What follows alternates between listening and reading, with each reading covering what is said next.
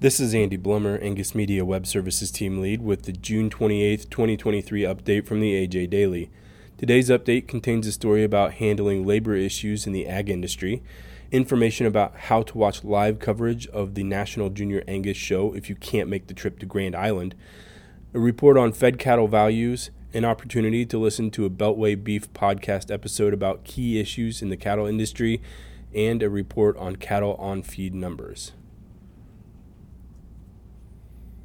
Passing on the Labor of Love, adapted from an article by Megan Silveira, Angus Journal. The labor issue. It's a topic that's become commonplace in the ag industry. There's conversation about better selling the positions available and trade secrets about hiring the right person. But for Russell Plashka, Agriculture Marketing Director for the Kansas Department of Agriculture, there's one area all cattlemen should be focusing on the up and coming generation. There's no denying the statistics in Plashka's mind. Unemployment is about 2.6% in rural counties based on a study he conducted, 3.5% for the entire country. When the math shakes out, he says, there's less than one person available for every one job opening. It's those numbers that inspired Plashka in his position as an ag teacher. To read more, go to angusjournal.net. Live coverage of the 2023 National Junior Angus Show, announcement by Angus Media. Don't miss out on the event of the summer if you can't attend in person. The 2023 National Junior Angus Show will be hosted in Grand Island, Nebraska the first week of July. If you are unable to attend, live coverage of the show is available at www.waltonwebcasting.com. For a complete class list or more information on show programs, visit www.njas.info.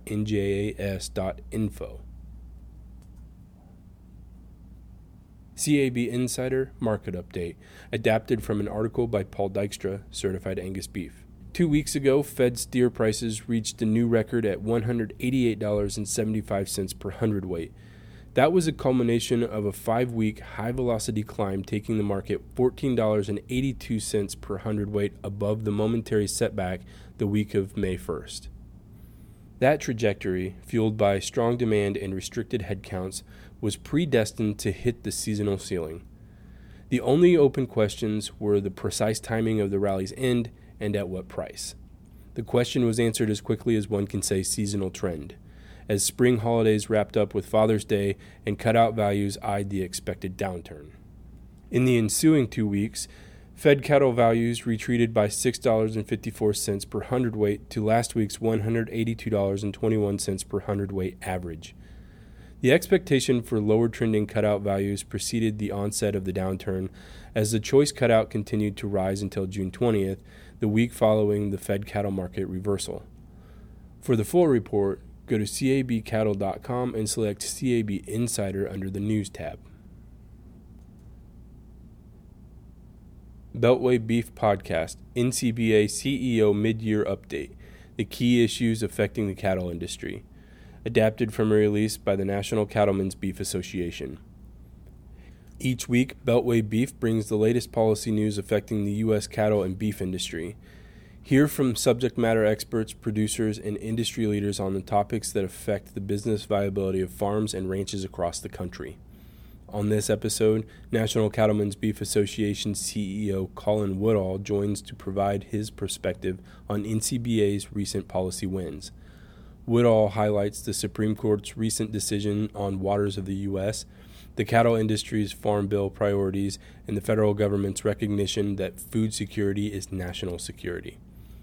Woodall also explains how NCBA is responding to new proposed regulations on public lands, ranchers, and animal rights activists' attacks on the Beef Checkoff program. To listen to the podcast, click on the link in this episode's description.